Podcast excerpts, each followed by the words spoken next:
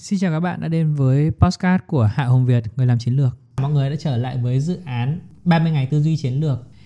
Thì trong cái dự án này, mình sẽ chia sẻ cho mọi người về những cái tư duy chiến lược và ứng dụng cho kinh doanh làm sao để cho mọi người có thể phát triển kinh doanh của mọi người tốt hơn. Trong cái dự án này, mình sẽ kể những câu chuyện, những cái tư duy chiến lược đã giúp mình phát triển trong công việc kinh doanh hơn như thế nào, giúp mình kiếm được nhiều tiền hơn ra sao, giúp mình đạt được những mục tiêu của mình nó dễ dàng hơn như thế nào. Thì nếu mà bạn quan tâm đến kinh doanh, nếu mà bạn đang làm kinh doanh và nếu mà bạn muốn kiếm nhiều tiền hơn, bạn muốn phát triển hơn, bạn muốn, gọi là, kiếm tiền một cách nhàn rỗi hơn, kiếm tiền theo cái kiểu là mình mình tập trung được vào đúng thứ và nó làm được đúng cái, những cái điều mình thích, thì mình hy vọng rằng dự án này sẽ giúp được bạn bởi vì đấy cũng là mục tiêu của mình mình muốn hướng đến. Ngày hôm trước, mình đã chia sẻ với mọi người về cái tư duy chiến lược với 5 yếu tố chính games. Hôm nay mình sẽ chia sẻ với mọi người về câu chuyện là chiến lược ba tờ tiền. Đây là một cái chiến lược mà nó mang tính tổng thể, mang tính khái quát mà nó đã giúp mình gọi là kiếm nhiều tiền hơn, giúp mình kinh doanh tốt hơn và giúp mình khi mà mình đem cái này đi mình đào tạo anh em chị em nhân viên khi anh khi khi mà mình mang cái chiến lược này đôi khi chỉ để remind lại thôi để, để cho mọi người nhớ lại những những cái thứ gì mà chúng ta cần phải ưu tiên chúng ta cần phải làm bởi vì nó quan trọng Ờ, hôm nay mình sẽ chia sẻ với mọi người về cái câu chuyện chiến lược ba tờ tiền đấy.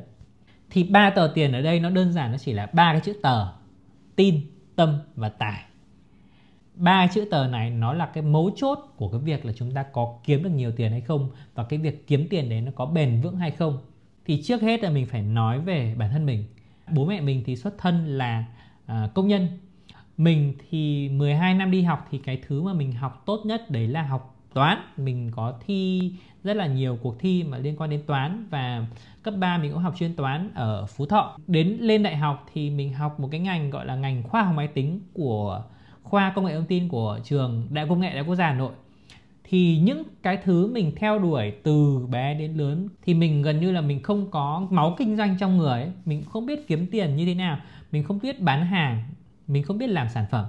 Nhưng bây giờ sau 12 năm kể từ khi mà mình xuống học đại học, thì mình đang là người đi làm sản phẩm, mình đang là người đi bán hàng và mình rất tự tin với khả năng làm sản phẩm, khả năng hiểu khách hàng và khả năng bán hàng của mình.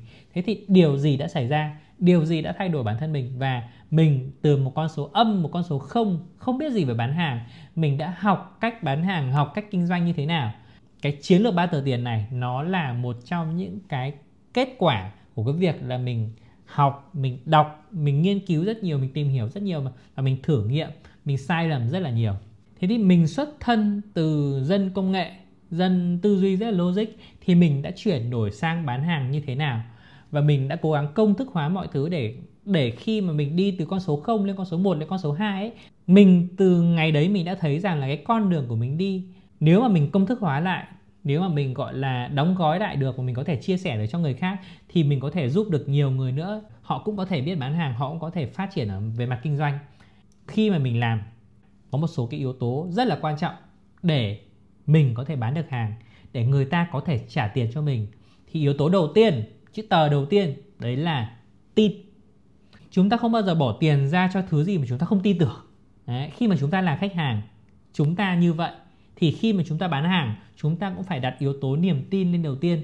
Người ta phải tin mình đã người ta mới đưa tiền cho mình. Mà mình khẳng định luôn là chúng ta không bao giờ muốn đưa tiền cho những ai mà chúng ta không tin. Đấy là sự khác nhau giữa một kẻ lừa đảo móc túi với một người làm ảo thuật đấy. Tiếp đến chữ tờ thứ hai, sau khi người ta tin mình rồi, tuy nhiên những cái thứ mà mình làm ấy, không có đáp ứng được cái mong muốn của họ, không khiến họ giải quyết được cái nhu cầu, họ đã dành niềm tin cho mình nhưng mình không khiến họ cảm thấy happy, không khiến họ cảm thấy vui vẻ, không giúp họ chữa lành những nỗi đau, không giúp được họ đạt được khao khát, không giúp được họ hoàn thành những trách nhiệm và bổn phận. Thế thì cái việc mà họ đặt niềm tin cho mình một lần, rất khó để họ có thể tin mình lần thứ hai, lần thứ ba, lần thứ tư. Nếu mà chúng ta không thể đáp ứng những cái nhu cầu mong muốn của họ. Thế nên, chữ tờ thứ hai, nó là cái tâm. Chúng ta cần phải bán được hàng bằng việc hiểu tâm lý của khách hàng, phục vụ đúng những cái nhu cầu tâm lý của khách hàng gọi là lấy tâm đối tâm mà người ta vẫn hay gọi là bán hàng có tâm đấy. Và có một câu rất là nổi tiếng của ông chủ của Starbucks, Howard Schultz, có nói rằng là những cái gì từ trái tim sẽ đi được đến với trái tim. Tâm là tim chứ còn gì nữa. Nên chữ tờ thứ hai là phải có cái tâm. Và chữ tờ cuối cùng, chữ tờ thứ ba, chúng ta khiến họ tin tưởng. Chúng ta đáp ứng được nhu cầu của họ. Nhưng những gì chúng ta làm được ấy, một nghìn thằng ngoài kia cũng làm được thế thì họ dễ dàng thay thế chúng ta. Họ dễ dàng có thể không lựa chọn chúng ta nữa. Họ dễ dàng chọn một phương án thay thế phương án B, phương án C, phương án phương án D. Thậm chí tốt hơn chúng ta. Thế thì chữ tờ thứ ba chúng ta phải có tài. Tài năng ấy. Tài năng chúng ta phải nổi bật, chúng ta phải khác biệt, chúng ta phải có giá trị. Và cái thứ đấy chỉ mình chúng ta có. Thế thì chúng ta có ba chữ. Tin, tâm và tài. Làm sao để người ta tin mình? Thì đầu tiên, chúng ta phải tạo ra được những cảm xúc dễ chịu. Họ cảm thấy dễ chịu với mình, ít nhất là nhìn mặt nó dễ ưa, nhìn mặt nó không bị khó chịu.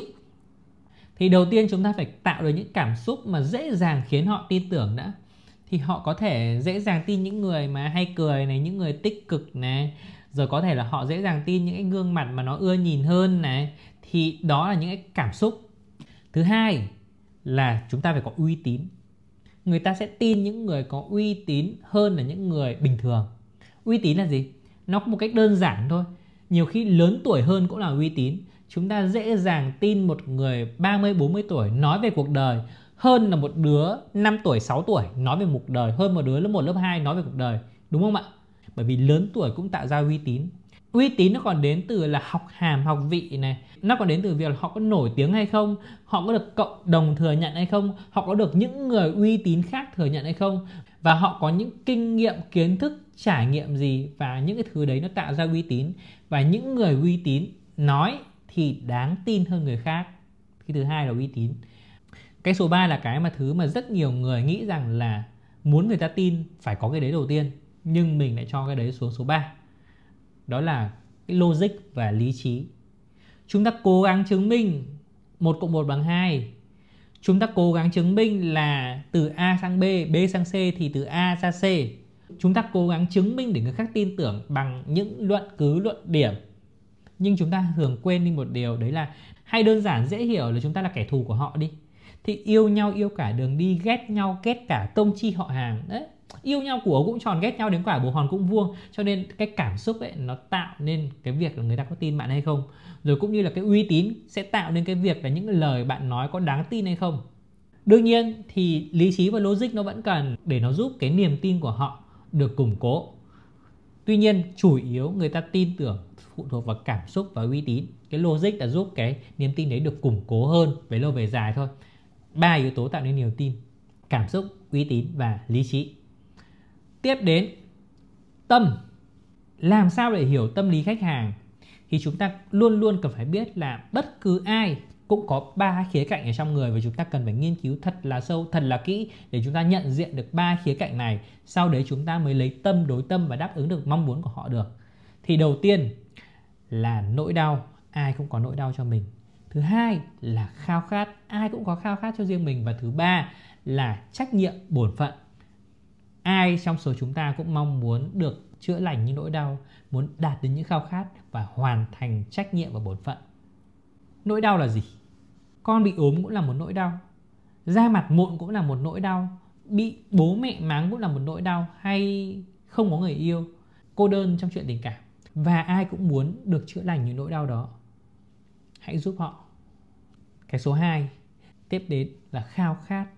Chúng ta muốn đi chơi này, chúng ta muốn được nghỉ ngơi, chúng ta muốn có nhiều tiền, chúng ta muốn được đi ăn thỏa thích mọi thứ, rồi chúng ta muốn được tôn trọng, muốn được tôn vinh, muốn được quan tâm. Ai cũng có những khao khát đấy ở trong mình. Và hãy giúp họ đạt được cái khao khát đó. Và còn trách nhiệm là gì? Chúng ta ai cũng có những cái trách nhiệm với bản thân, với gia đình, với dòng họ, với cuộc sống, với những người xung quanh. Thì chúng ta cần phải hoàn thành những trách nhiệm đấy.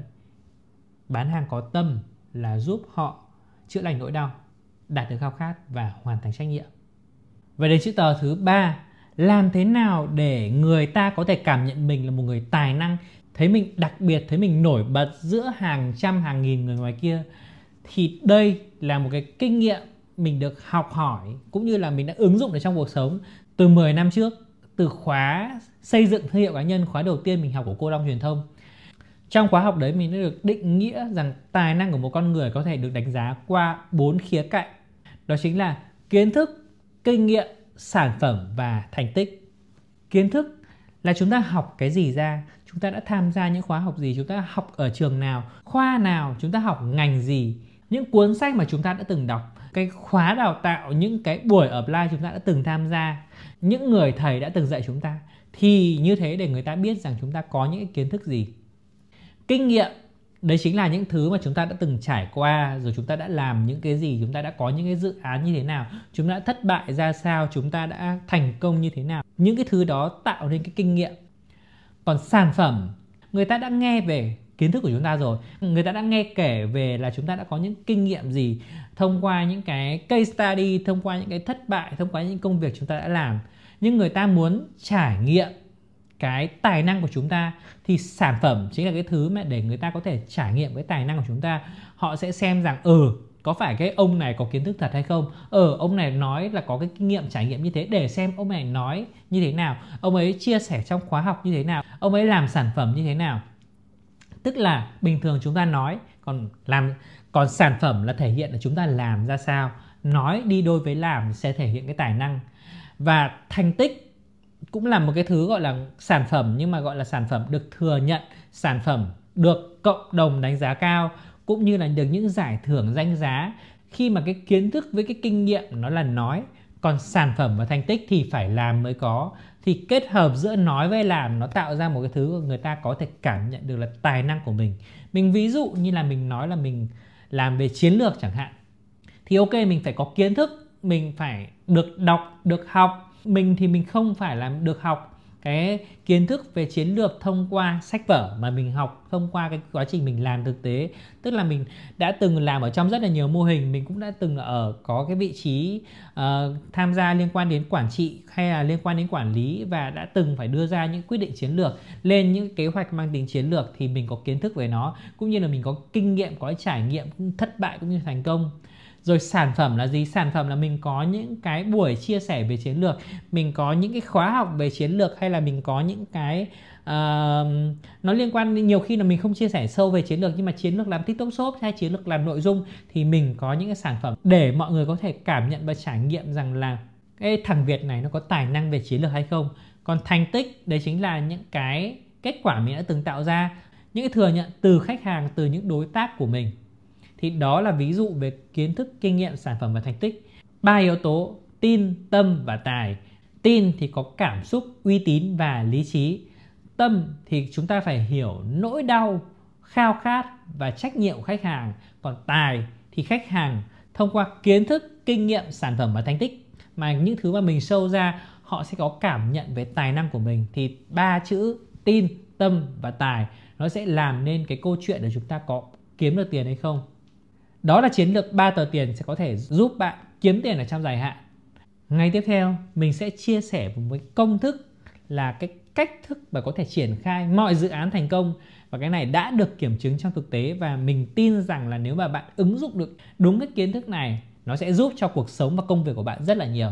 Hẹn gặp lại mọi người vào ngày mai trong chuỗi 30 ngày tư duy chiến lược. Mình Hạ Hồng Việt, người làm chiến lược. Cảm ơn tất cả mọi người.